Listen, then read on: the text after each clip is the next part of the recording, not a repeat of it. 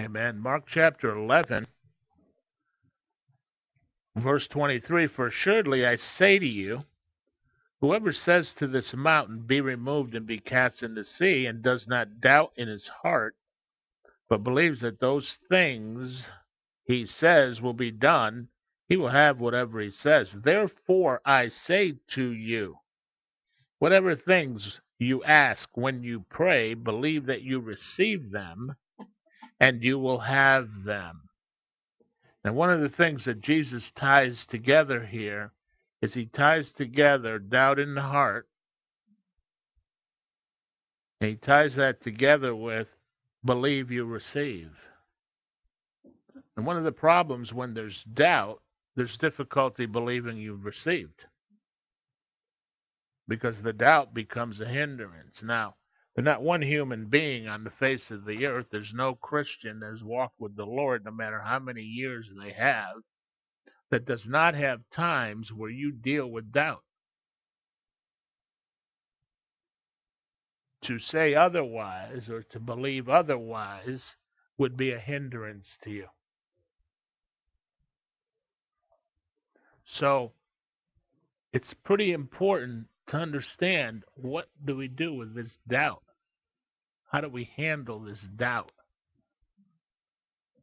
Well, one good thing to start with would be to know what that is.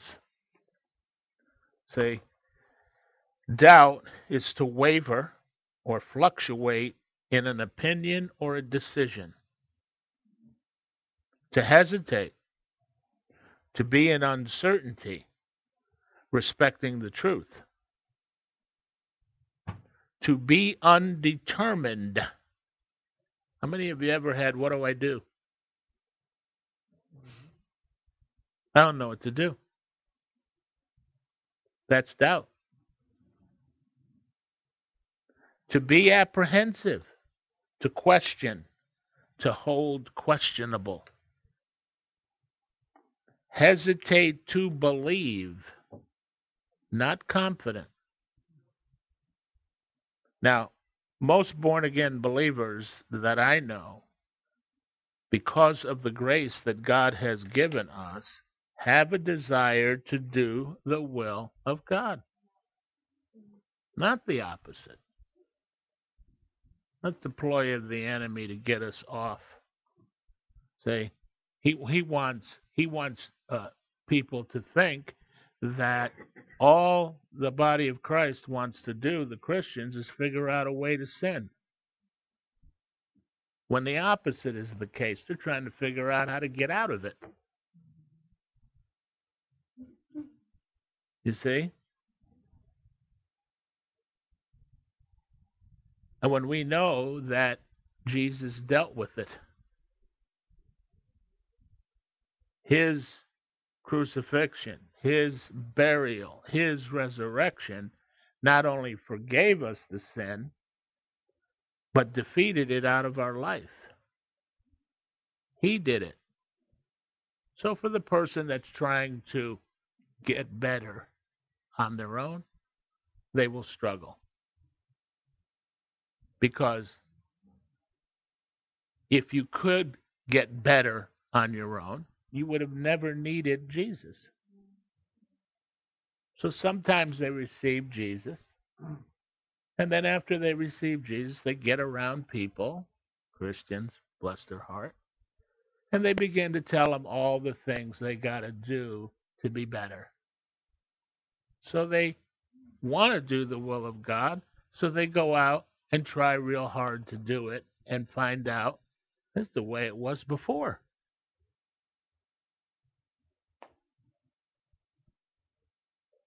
Now, doubt will come in, and doubt will contaminate faith, and will hinder faith from working. It'll cause us, when we doubt in our heart, to be unsettled. For instance, is it true or not true that by Jesus' stripes we were healed? Well, it's amazing how much the body of Christ tends to vacillate about that. See? I've had people talk to me and say, it isn't the will of God to, for everyone to be healed. As a matter of fact, God put this on me. So my question to them is, in the midst of their doubt and hesitation, is, then why are you taking medicine? Why are you going to the doctor? Why are you trying to get well? That's not the will of God. See? The, the ridiculousness of it on the face of it, but yet the enemy will blind people in, in, in an area like that. See? Well, you understand. God really wants us to be poor. He doesn't want us to have anything. Well, why are you going to work? Why are you trying to make money? After all, you should be out on the street, homeless, and be in the perfect will of God. Especially a night like this, I wouldn't recommend it to anyone. Can you can you see that? But doubt is a really nasty character. But we all deal with it. Now, to have a doubt is not a sin. To entertain it, to give it voice, to allow it to take hold, can lead you there. You got that? Okay. So, therefore, it's imperative that whenever there is doubt, we know how to deal with it. Amen? Now, you'll get a group of people, Christians, oh, I don't doubt. I don't. Okay. Well, go have fun. You got an enemy out there that's constantly trying to furnish to us in the natural and through words that are spoken and TV and news programs, everything to cause us to doubt. Now, I assure you, when you come to the place where you will not have to deal with doubt, you'll be in heaven.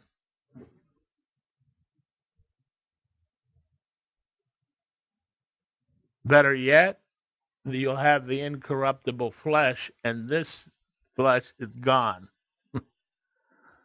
Amen. To where it hushes up. Now, turn over to John chapter 1. We're going to look at three instance, uh, instances of doubt and what happened. John chapter 1, verse 43. the following day, Jesus wanted to go to Galilee, and he found Philip. And he said to him, Follow me. Now, Philip was from Bethsaida, the city of Andrew and Peter.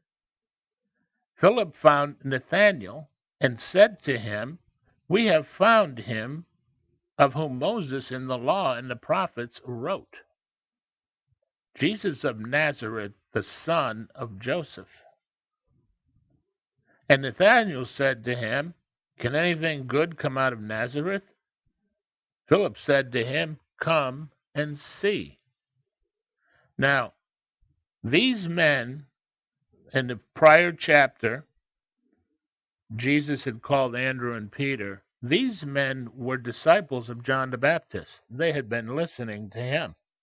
They were disciples of John the Baptist. So the first bunch that Jesus called, he called from being a disciple of John the Baptist to being his disciple.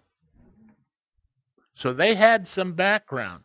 They heard now, John never claimed to be the Messiah. He never claimed. He said exactly what he was there for to pave the way.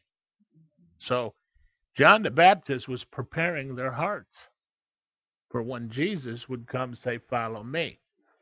It wasn't like Philip never heard anything, and all of a sudden Jesus walked up and said, Follow me. He went, Okay. He recognized This was he who John was talking about for six months. Amen? So Philip says, there's no, he, when he said, Follow me, he did it. Philip had no doubt. He knew this is the Messiah, this is the Christ. And when Jesus said, Follow me, they dropped everything they were doing and they followed him. Their business, whatever. No hesitation. Now, Nathanael, he says, We found a Messiah. Can anyone. Now, Nathanael had a basis for his question. He knew the scriptures. They knew the Old Testament scriptures, these men. They weren't totally ignorant. They'd been raised in the Jewish religion and they read that Torah every Sabbath. They read that scripture every Sabbath, and therefore they had a knowledge. So Nathanael drew his doubt from his knowledge of the scripture because he knew the Messiah didn't come from Nazareth according to the scripture. So he's going, how could it be him? Now, Philip says, well, you come to Jesus. Come and see. Come and see.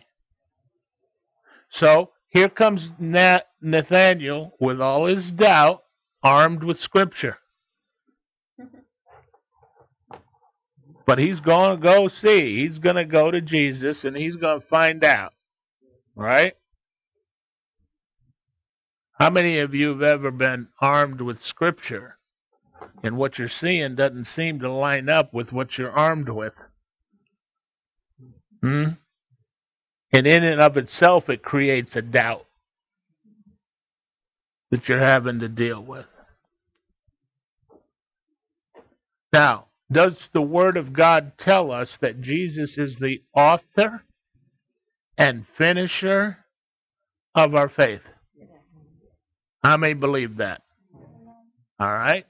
So, first thing, we are not the author and finisher of our faith. You'll hear teaching and it's all on us and when you you just have to you know, you gotta get your faith together and blah blah blah blah blah. Okay? Now, don't mistake in what I just said. Faith is the deal. By grace through faith we are saved. The question becomes okay, where does that faith come from? And how do we stand strong in the faith, nothing doubting? So, Nathanael, let's read on here.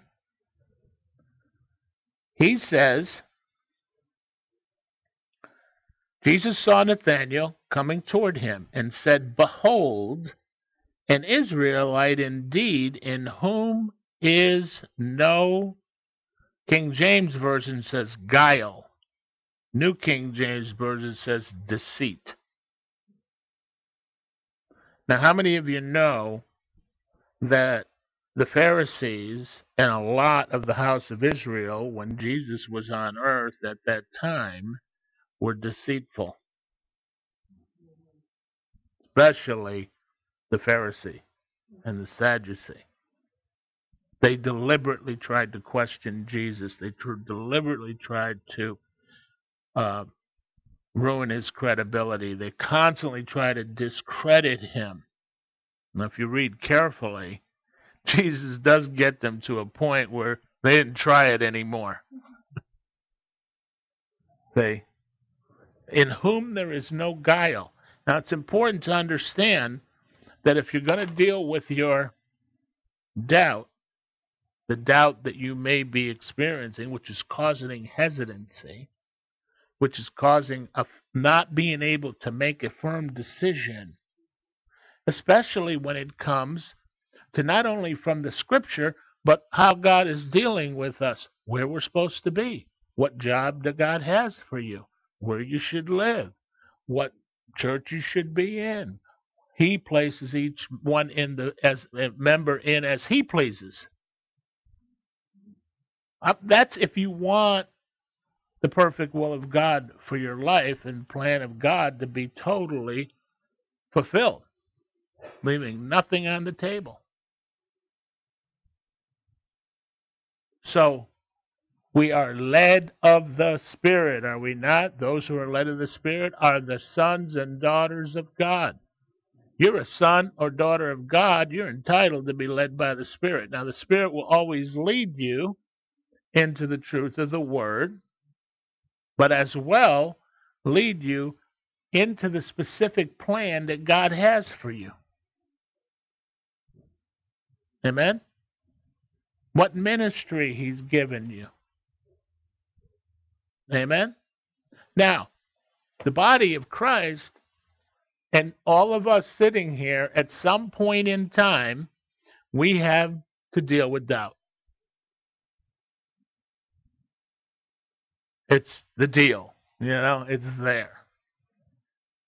And it causes us to be hesitant in making the firm decision or having done all to stand, stand therefore against the wiles of the devil, against the scheme of the devil, against whatever. No give up. Doubt will cause you to give up. Quit. Most of the ones in the body of Christ who've been separated from the body of Christ, of which we're called to get them free, the captives, amen, bring them back. Okay?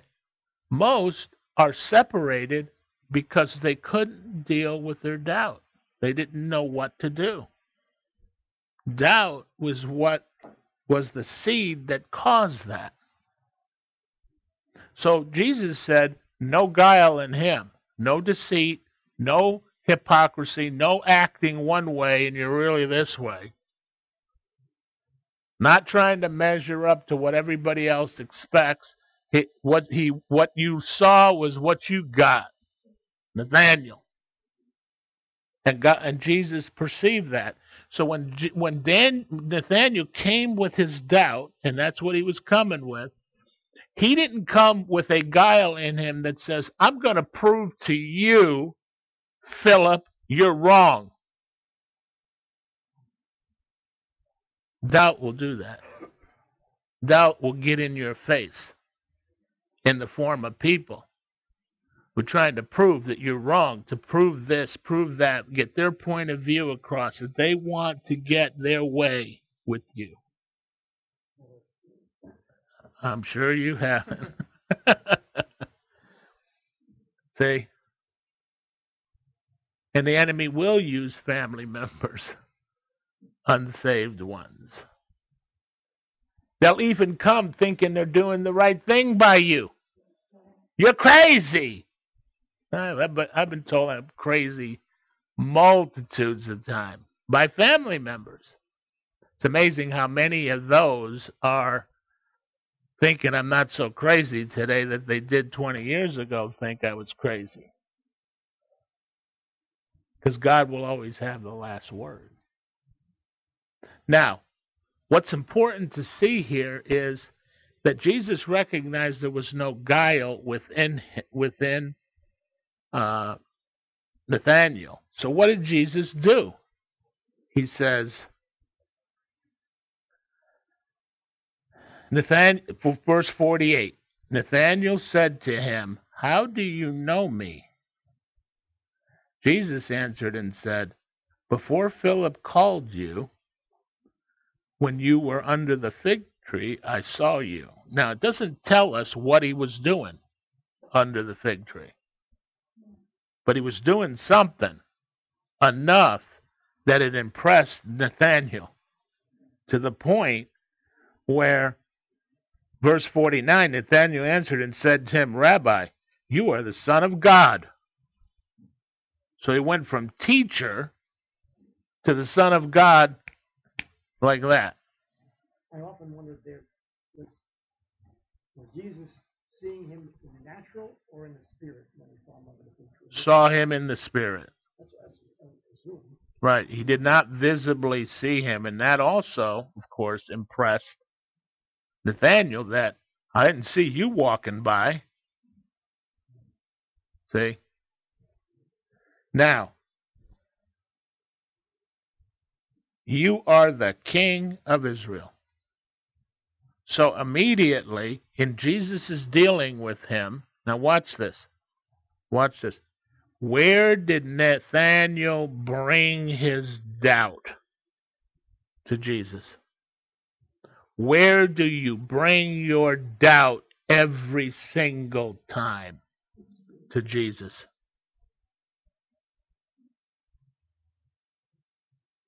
Do you see that? Do you understand that? Now, what will Jesus do when you bring your doubt to him? He will take it away. He will he will speak or do whatever is required to take away that doubt because he knows that doubt is hindering your faith. And he is the what? Author. And now what is he doing? Finishing.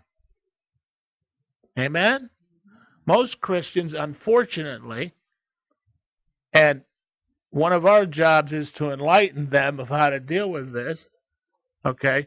They don't bring their doubt to Jesus, they bring it to everybody else. And I want you to know brothers and sisters in the Lord are not equipped to deal with your doubt. Only Jesus is.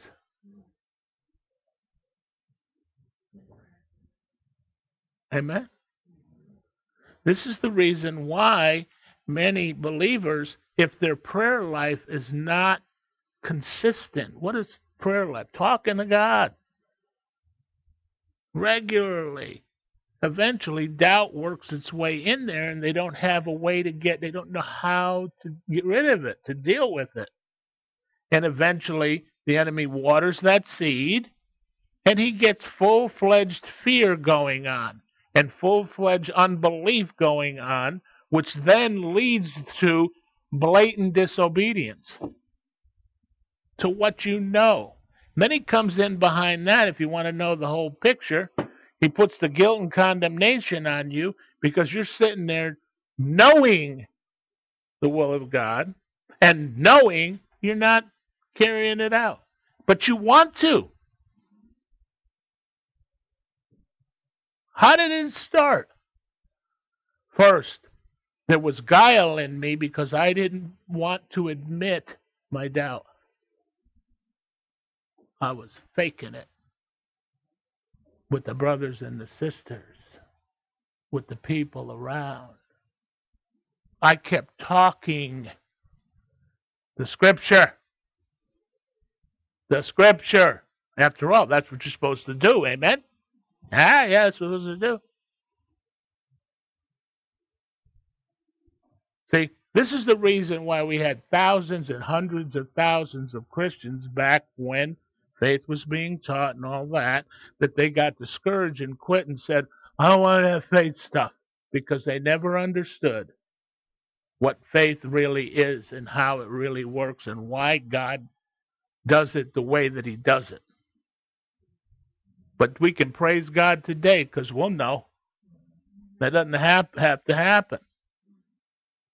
Instead of going into destruction by completely throwing it out, they allowed, those folks allowed doubt to come in and do its work on them because they didn't know one thing. Watch this. Jesus will take care of your doubt every single time you bring it to him. Oh, I, I can't. After all, my faith has to be perfect. I got news for you. Nobody has perfect faith except God.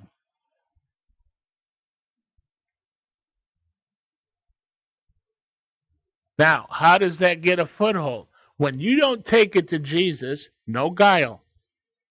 You understand? Does everybody understand? Shake your head and. No guile. No duplicity. No double mindedness. Okay? No deceitfulness. The Pharisees were deceitful. You read everywhere where Jesus dealt with the Pharisees and what he said to them, you'll see guile. You'll see deceitfulness. All right? So, without guile, without hypocrisy, Lord, I'm struggling with this doubt. I mean, I can't tell you. I, I, we could be here till tomorrow morning, me telling you the number of times I the Lord said, Lord, this doubt every time. Okay, so here Nathanael brings it, right? Now, we see the doubt came because he had the scripture and knowledge of the scripture, and what he was looking at and hearing didn't seem to line up. How, Jesus, could you be the Christ, the Messiah, and come from Nazareth? Scripture doesn't say it. And the fact is, he did come from Bethlehem. He didn't come. So he went with his own knowledge. And he went with what he heard. But he had this other knowledge. Now, Jesus says to him, in verse 50, Jesus answered and said to him, Because I said to you, I saw you under the fig tree, do you believe? You will see greater things than these. Most assuredly, I say to you, hereafter you shall see heaven open and the angels of God ascending and descending upon the Son of Man. Every single time when Jesus deals with your doubt, he will do something, something will happen, he'll confirm something, he will do something, and then he will give you more. More promise, more vision, more. Amen? Now turn over to uh, John 20.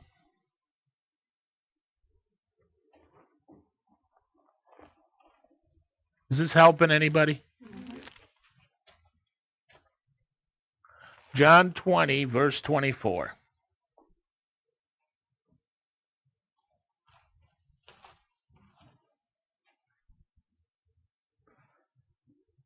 Now, Thomas what's he famous for? Doubting. Poor guy. He probably had as good faith as anybody, but he just got caught in this one incident. But let's look at this. Now, Thomas, called the twin, one of the twelve, was not with them when Jesus came. The other disciples therefore said to him, We have seen the Lord. So he said to them, Unless I see his hands, the print of his nails, and put my finger in to the print of his nail, of the nails, and put my hand into his side, I will not believe. Now that's a tall order. I mean, you're talking about some serious doubt here. And he's now dictating the terms of which I will believe. Now, be cautious because you'll hear teaching, and if you're not discerning what you're hearing, they'll make you believe Jesus will have nothing to do with you if you do this.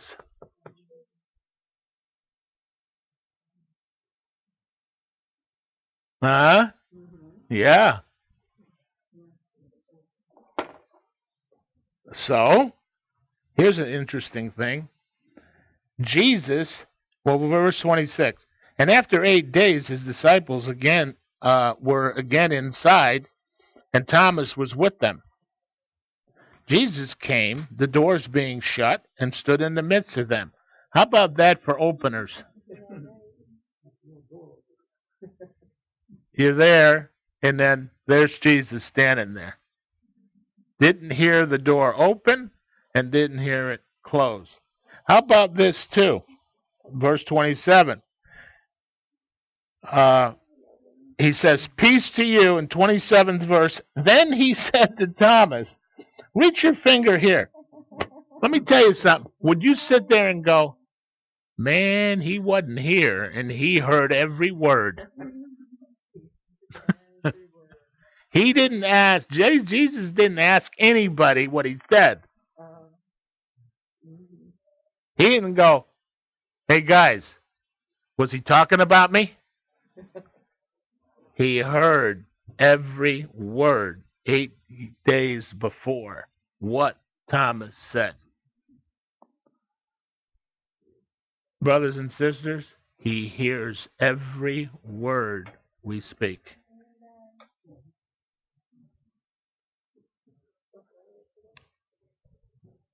You can jot that down in your notebook, put a couple stars behind it.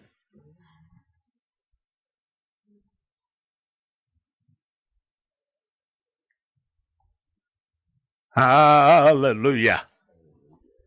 Reach your finger here and look at my hands. Reach your hand here and put it into my side.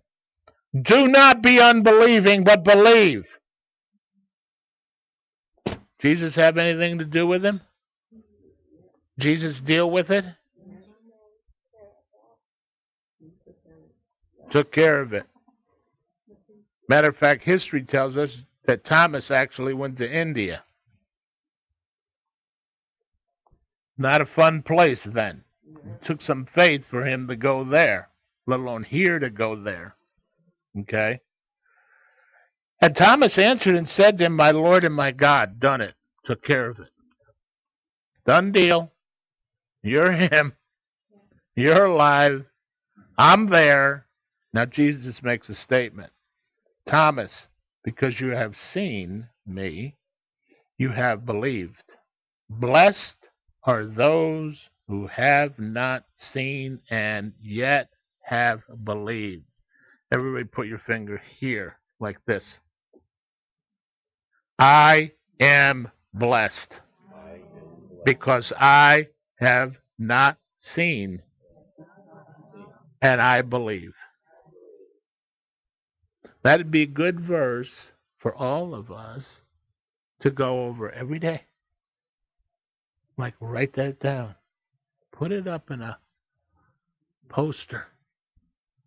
I am blessed because I believe and I haven't seen. Anyone here seen Jesus in his resurrected body? Anybody? I, I haven't. We might get a vision or something. But this was Jesus standing in the midst of them where he could do this. Yeah, there it is. Amen? Did Jesus have anything to do with him? What did Thomas do? Went to Jesus, and Jesus took care of the problem. And then Jesus said to him, No need for you not to believe anymore. Amen? Now, why was it that Thomas had the doubt? We know over with Nathanael, he had doubt because he had some scripture. Why did Thomas have doubt? Because Thomas was going by what he had not seen. Jesus. He was going by what he senses. If you look, he saw him on the cross, he saw him buried. He also heard the rumors that were said, which to this day are still there. Oh, the disciples stole his body and all of that. Scripture says that the Jews put that out, and it's still today even said. He was hearing that. So what was he going by? He was going by what he was seeing, and that's what he was determined and he believed. That's why Jesus said, You're blessed you're blessed. You believe and have not seen. The doubt will cause us to take into account the physical, natural realm. and try to cause us to say, that's the way it is. In other words, if God doesn't do something the way we think he ought to do it, it will cause doubt. That's why when we turn something over to the Lord, you let him take care of it. You don't try to figure out how he should do this. These guys could not fathom that Jesus would be king of Israel without an army and destroying the Roman Empire and sitting up there as king, that the cross was him becoming king and Lord. Couldn't. Till after. Amen. Because they were going by what where they all ran off. It got so much with Peter, he denied Jesus. I don't even know the guy. Why? Because it didn't go down the way they thought. And this is a big thing. We have to understand while we're praying, believing prayer, and we thank you, Lord, that we're not interjecting how he should do it. You, I hear that all the time in prayer. Please, don't do that. Don't tell God how he can get glory. Don't tell God how he can get the person saved. Don't tell God how to do it. It's his business. Amen? I hear it. You hear it. You've heard it. Well, Lord, bring so and so, and they'll have a meeting. and so and so come up and receive Jesus. I've had them come to me with a plan to get their family saved. Oh, Pastor John, we've come to dinner and I'm going to invite my children. I said, Look, I like a good dinner like anybody, but that isn't going to work. Amen. You see that? So, what do we go by? What Jesus says to you. What he said is no lie, no falsehood. Well, I don't know. I mean, I'm not I'm not hearing Jesus that good. Well, that's one of the things we're trying to take care of tonight. You can hear him better and you have to say I don't hear him that good. He has given you ears to hear. Amen. Why do people have problems in hearing what the Spirit is saying? Doubt. Doubt not taken care of. Allowing Jesus to take care of it. You got room for one more? Matthew 14. Let's go to the 31st verse. No, let's go up higher. We know, everyone, we know this. We know this story, don't we? Verse 29, we'll start there. So he said, Come, when Peter had come down out of the boat. He walked on the water to go to Jesus. But when he saw that the wind was boisterous, he was afraid it began to sink he cried out, saying, Lord, save me. And immediately Jesus stretched out his hand and caught him and said to him, Oh, you of little faith, why did you doubt? Well, let me ask you a question. Did Jesus correct him first and then pull him out? Amen. See, immediately Jesus stretched out his hand and caught him. How many of you know that most of the time when you're on water, you don't begin to sink? You go. And see, that's what the doubt will do. If you get to the, if the doubt's there and you recognize it and you're not going to Jesus with that doubt to deal with that, you will begin to sink. Gradually. You get sicker or you get financial issue or strife in a relationship or whatever that is and it comes gradually when Jesus is dealing and you go to him with the doubt and he takes care of that doubt the people around get the drippings of the blessing. Amen. Now, what we're going to do is what you're all going to do, we'll do tonight as we begin praying. You're going to take your doubt to the Lord. When I was preparing, the Lord instructed me, and He said, You tell everybody, bring their doubt to me tonight. Well, I don't have any doubt, really.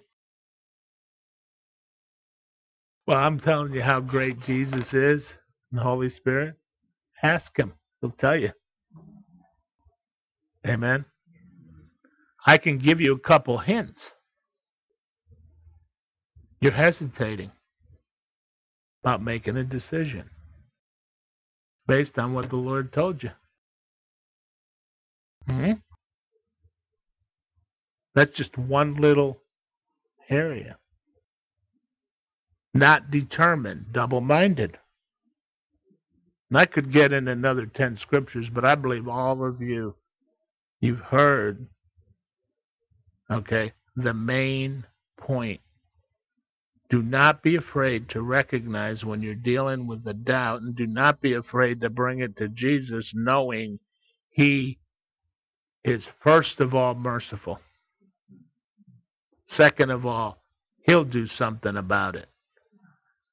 You're looking to make a decision to do something. How much confirmation do you need to be sure? He'll give you all you need. You understand that? He'll give you all you need. Huh? I asked the Lord that one time. I said, "Can I can I tell you how I want you to?" I got that passage of scripture. But remember from the beginning, what must you not have? Guile.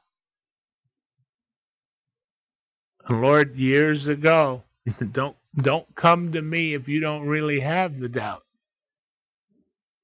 In other words, here's what happened to me. I'll tell my story at one time. All right, I won't tell all the stories, but this one time. I've been praying. The Lord spoke to me to do something, and it was a significant decision to make. And I kept going back to the Lord and said, Please confirm it for me. He would confirm it. I went back again, said, Please confirm it for me. And he confirmed it again. Then I went back a third time and I said, Lord, da da da da da. And he spoke to me and he said, Get on with it.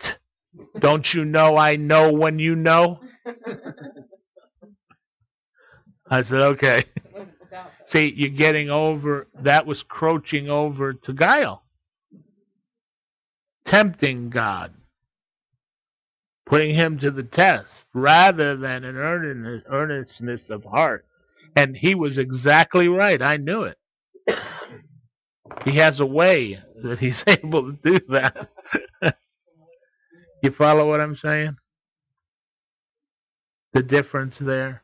Now, most of us, unfortunately, the the guile is there because there's the unwillingness to be honest. Even he knows everything, we're hiding.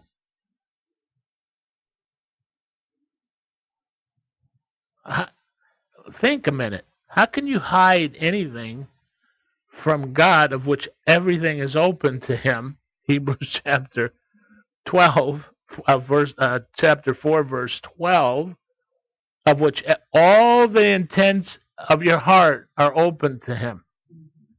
That's the reason when I say to you, you don't know, you ask the Holy Spirit to tell you if you have doubt. There's a lot of times he will tell you there's something there you don't know is there but yet it's still hindering. How much do we need Jesus? I can't even put it into a sentence how much.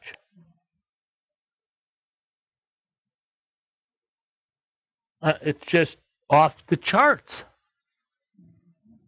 How about this? For everything.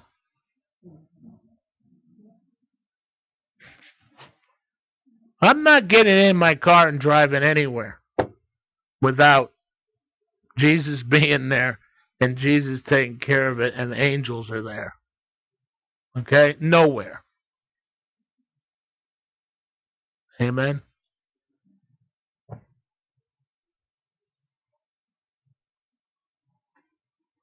Are you ready to uh, get rid of the doubts? Father, in the name of Jesus, right now, I thank you for your Holy Spirit. And I thank you, Lord, for bringing to each one of us any doubt. If there's any doubt in our heart regarding anything that we've either prayed or heard, I thank you, Lord, to, for putting your finger on it. And I thank for the grace that you've given us that there is no guile in us. In the name of Jesus. Thank you, Lord.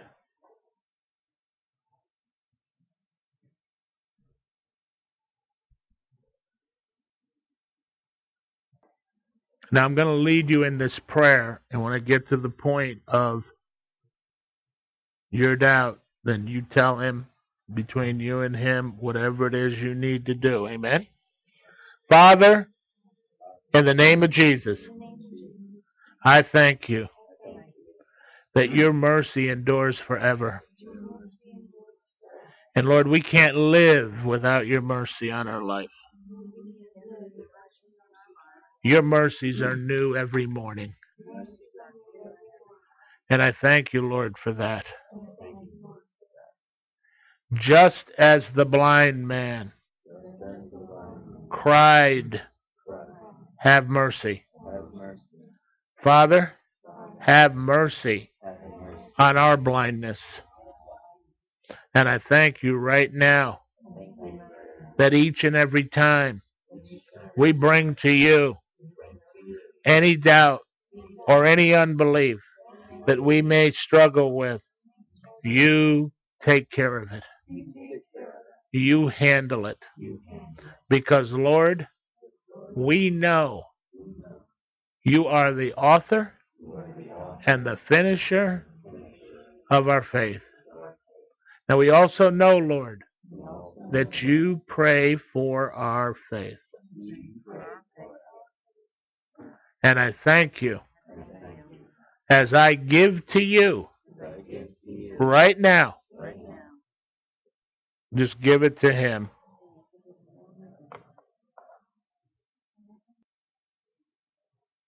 I thank you, Lord,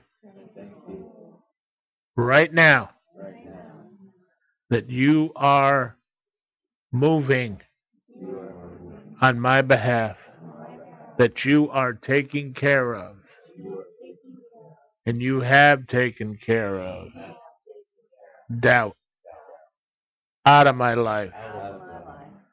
Now, Father, I further pray that you alert me by your Spirit when doubt even comes near me. And I thank you, Lord. I thank you, Lord, for that. Thank you, Jesus.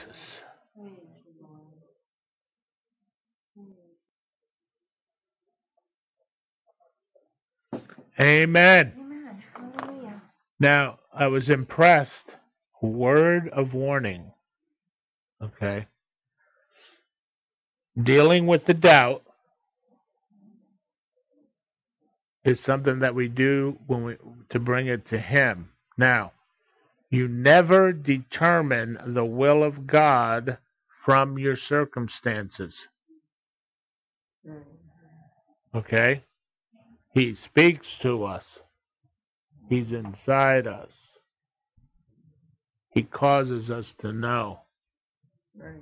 So you do not look at your circumstance and try to determine this is the will of God, this is what I should do. If you do not have a peace, a witness, a knowing. Now, remember something. Doubt doesn't try to come in until after you've heard what God said. You see, didn't he hear? Did not Nathanael hear something first and then Okay? Didn't Peter act on the word of God? Come, start walking on it, and then? Okay? Because the doubt is designed to hinder the will of God to be done in your life. That you don't receive all. See, once you pray the prayer, the fight begins. Okay? This is not fleeces. That's guile. You're not asking God to do something to prove to you anything. You're asking Him to do something because there is that sincerity of heart. Lord, you know where I'm at, and right now I'm dealing with this. You follow? Remember, the devil approached Jesus and said, You need to prove you're the Son of God. Do this. He said, You do not tempt the Lord. Throw yourself off and whatever. People get caught up in that, don't get caught up in that. That's presumption. You know, I'm going to throw myself off this building and God will save me. don't do it. How do you deal with the circumstances?